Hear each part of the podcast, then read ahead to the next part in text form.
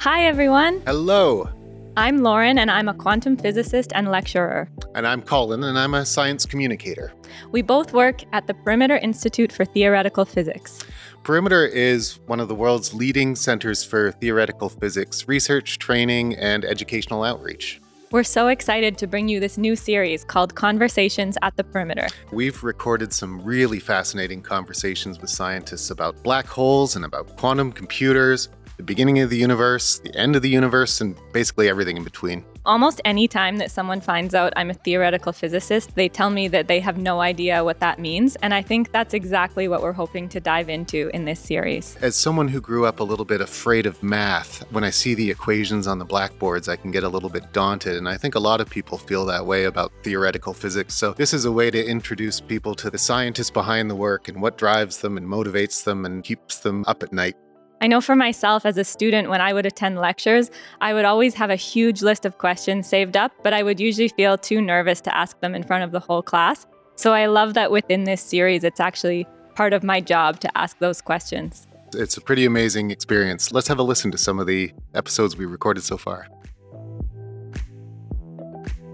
I probably shouldn't laugh at the destruction of the universe, but it, but it, it's it's, gonna hard. happen way I down mean, the road, right? yeah, I mean, it's it's not it's not an immediate fear, and and yet it's so overwhelmingly huge that you kind of have to laugh because like, what else are you gonna do? Like the the whole universe is gonna be destroyed.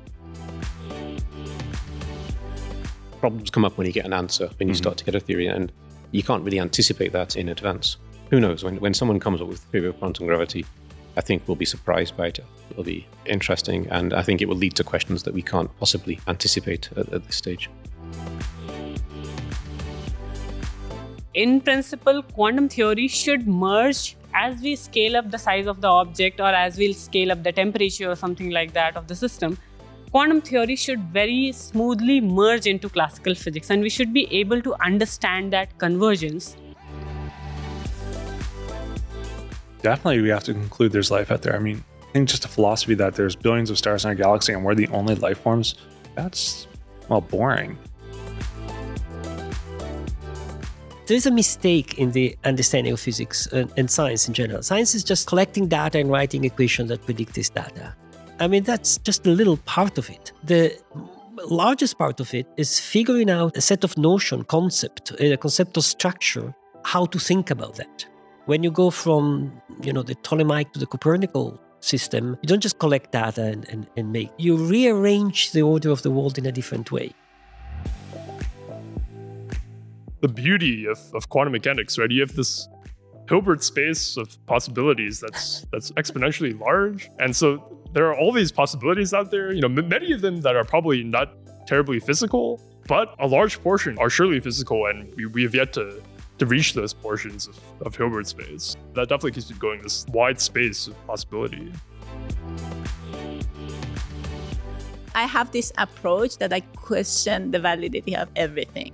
And Niayesh has this approach that, no, of course, that's the way it is. And I'm like, no, sit down, let's write it.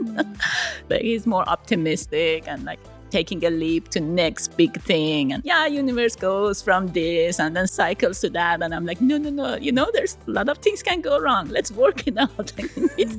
Is that an accurate depiction? I think that's very accurate. Yes. We're so excited to have you part of these conversations. Please subscribe to Conversations at the Perimeter wherever you get your podcasts, and you can check us out on the Perimeter Institute YouTube channel too. Let's step inside the perimeter together.